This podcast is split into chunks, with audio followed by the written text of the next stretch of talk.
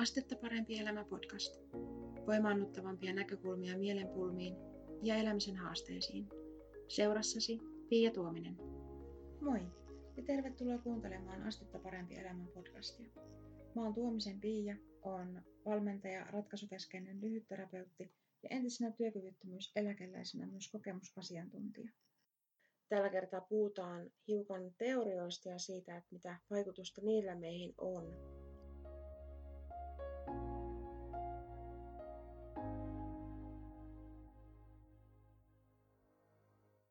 Teoriat vaikuttaa sinuun, kiinnostavat ne sinua tai ei. Toisinaan voi kuulla jonkun sanovan, että ei mua jaksa mitkään psykologiset tai filosofiset teoriat kiinnostaa.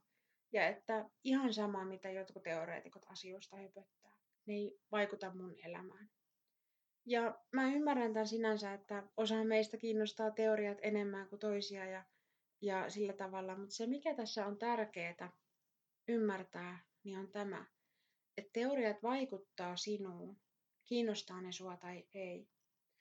Ne vaikuttaa suhun tavallaan välillisesti esimerkiksi sen mukaan, että mikä, minkälaiset teoriat ohjaa erilaisia ammattihenkilöitä, joiden kanssa sä oot tekemisissä. Eli vaikkei sua kiinnostaisi tutkailla niitä erityisen syvällisesti ja lukea monia kirjoja tai pähkäillä päiväkausia tämmöisiä asioita, niin näihin liittyy joitakin sellaisia juttuja, mitkä sun on hyvä tietää, jotta sä voit tehdä esimerkiksi parempia päätöksiä sun oman elämän suhteen ja sun hyvinvoinnin suhteen. Ja Tämä nyt on yksi sellaisista aiheista, joista on aika haastavaa herättää keskustelua, koska aika monet tuntuu asettuvan puolustuskannalle, jos esimerkiksi yrittää tuoda esiin sen, että monet psykologiset selitykset siitä, että mitä ihmisten elämässä on meneillään, ne johtaa sellaisiin suhtautumistapoihin, joista on enemmän haittaa kuin hyötyä, ja että näiden selitysten paikkaansa pitävyyttä ei voida osoittaa. Ja siitä huolimatta, että nämä selitykset johtaa sellaisiin suhtautumistapoihin, joista on enemmän haittaa kuin hyötyä, ja että ei voida paikkaansa pitävyyttä osoittaa, niin silti voi olla vaikea niin kuin kyseenalaistaa niitä. Koska monista näistä selityksistä jutellaan ikään kuin tosiasioina. Ja kun ne sellaisina hahmotetaan, niin se ei välttämättä käy järkeä, että joku tulee kyseenalaistamaan ja kyselemään, että niin, mutta mitä tästä ajattelutavasta seuraa? tietyllä tavalla voi olla ihan loogistakin, että jos jonkun mielestä joku asia on tosi ja toteen näytetty, niin se, että kysytään, mitä seurauksia tällä asialla ja ajattelutavalla on, niin se ei välttämättä tunnu tärkeältä. Koska jos ajatellaan, että joku asia on tosi, niin sitten ne seurauksetkin on vain väistämättömiä tosiasioita ja ne kuuluu ikään kuin esimerkiksi ongelman luonteeseen. Silloin voi tuntua turhalta edes keskustella siitä, että mitä haitallisia vaikutuksia jollakin ajattelutavalla on tai voi olla. Syy-seuraussuhteiden löytäminen ja toteen näyttäminen on ihmiselämässä paljon vaikeampaa kuin ehkä yleisesti ajatellaan. Ja meillä on kaiketi tietynlainen kaipuu ja pyrkimys tehdä asioista ykselitteisiä ja yksinkertaisia siltä osin, että tästä asiasta johtuu tämä vaikeus. Tai tästä tapahtumasta seurasi tämä. Esimerkiksi vaikkapa, että lapsuuden ongelmista tai lap, hankalasta lapsuudesta seuraa niin kuin tämän hetken aikuisu, aikuisina koetut ongelmat. Melkeinpä mistä vaan arkisistakin asioista puhuttaessa tulee esille sellaisia syy-seurausajatuksia, mistä ei oikeastaan tiedetä, että onko ne totta, mutta niistä puhutaan ikään kuin tosina. Jos jollakin on vaikkapa hankaluuksia ihmissuhteessa, niin voidaan jossain tilanteessa selittää vaikka syyksi se, että no, henkilöllä on huono itsetunto. Ja koska hänellä on huono itsetunto, niin hänellä on hankaluuksia ihmissuhteissa. Mutta mitäpä jos henkilöllä onkin huono itsetunto sen takia, että hänellä on hankaluuksia niissä ihmissuhteissa, eikä toisinpäin. Sillä, että mihin selityksiin me uskotaan, on vaikutusta siihen, että miten me koitetaan asioita edistää. Sillä on vaikutusta myös siihen, että tuntuuko ylipäänsä siltä, että asioihin voi itse vaikuttaa. Esimerkiksi tuossa äsken mainitussa esimerkissä, niin jos huono itsetunto nähdään syynä hankaluuksiin, niin todennäköisesti koitetaan löytää keinoja parantaa sen ihmisen itsetuntoa. Jos taas ihmissuhteiden hankaluudet nähdään syynä, niin oletettavasti yritetään löytää keinoja edistää niitä ihmissuhteita. Ja ajatellaan, että sitten kun ne ihmissuhteet jollain tavalla, niiden tilanne kohentuu, niin myös itsetunto voi kohentua. Ja kenties tässä tapauksessa ei ole kovin merkityksellistä, että kumpi on syy ja kumpi seuraus. Mutta on myös sellaisia selityksiä, joissa näillä syy-seurausolettamuksilla on aika isoja vaikutuksia. Mä kerron nyt esimerkin.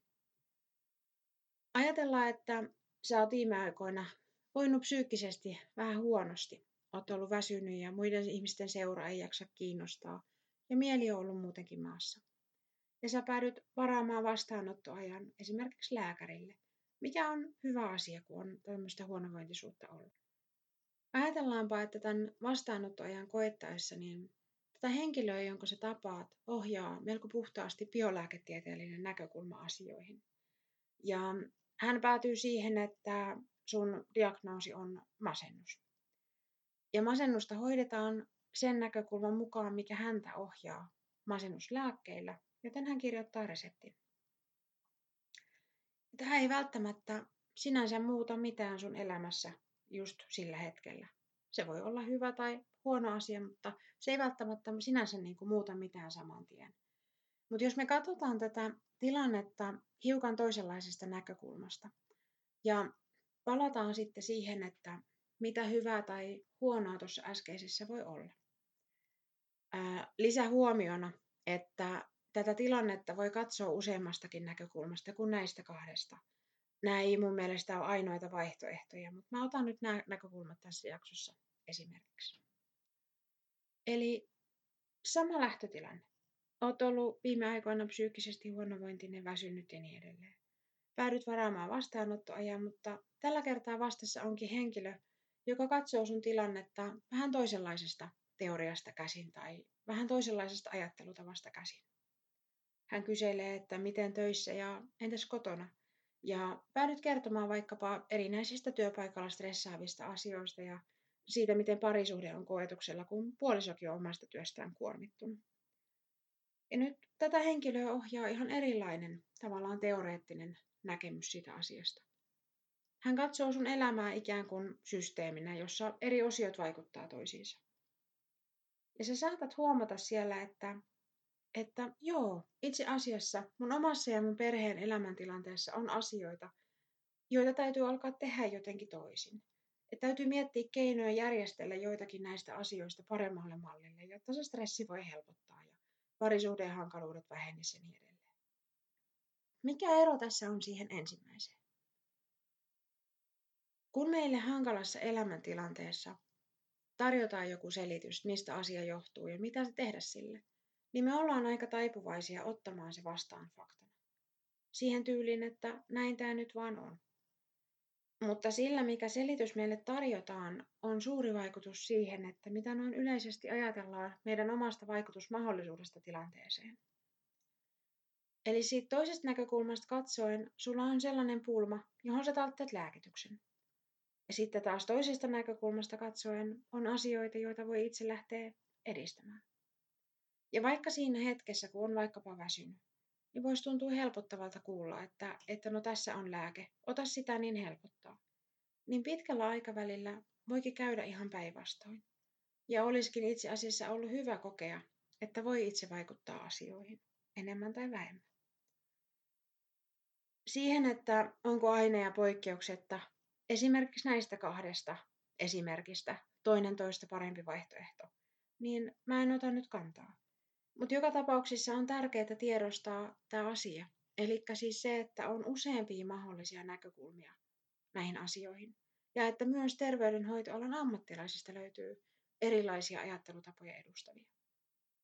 Ihan yhtä lailla lääkäreiden kuin sairaanhoitajien lisäksi, niin myös eri terapeutit ja eri terapiasuuntauksia edustavat voi olla ihan eri mieltä keskenään. Ja esimerkiksi se, mitä joku katsoo haitalliseksi asiaksi terapiassa, niin joku näkee tarpeellisena asiana. Ja näistä voi olla vaikeaa keskustella. Ben Furmanin ja Tapani Aholan kirjassa Taskuvarkaat nudistileirillä oli aika kiinnostavasti tällainen lause, että perinteisesti länsimainen tiede, psykiatria ja psykologia mukaan lukien, perustuu ajatukseen, että kriittinen tieteellinen tutkimus on alkanut tuottaa ja tulee vähitellen tuottamaan lisää objektiivisia vastauksia siihen, miksi ihmisellä on ongelmia. Ja tässä kirjassaan he toteavat myös, että psykologisten selitysten paikkansa pitävyyttä ei voida osoittaa tieteellisesti, koska muuttujien suunnatonta määrää ei voida kontrolloida millään. Mikään koejärjestely ei pysty osoittamaan, että jokin ongelma johtuu jostakin tietystä tekijästä tai että jokin ongelma ei johdu jostakin tekijästä. Ja että viime kädessä myös tämmöiset erilaiset psykoterapeuttiset selitykset, niin kuin riippumatta siitä, miten järkeenkäyviltä ne kuulostaakin, on aina mielipiteitä. Tämä tosiaan Ben Furmanin ja Tapani Ahollon kirjasta. Koska me ei voida oikeastaan tietää, että mikä erilaisista psykologisista selityksistä tai ajattelutavoista on niin sanotusti totta ja mikä ei tai mikä on jotenkin todempi kuin joku toinen, niin mun mielestä on tosi oleellista toimia sellaisten ajattelutapojen mukaisesti, mistä aiheutuu mahdollisimman vähän haittaa tai ei ollenkaan haittaa. Ja nämä tavallaan nämä tällaiset teoriasuuntaukset ja, ja sellaiset ajattelutavat on oikeastaan niin myös lähtökohtana Toipujan työkalupakki verkkokurssissa. Ja niistä puhutaan, puhutaan siellä jonkun verran lisää. Jos haluat siihen käydä tutustumassa, niin sä löydät lisätietoa osoitteesta astettaparempielämä.fi kautta toipuja.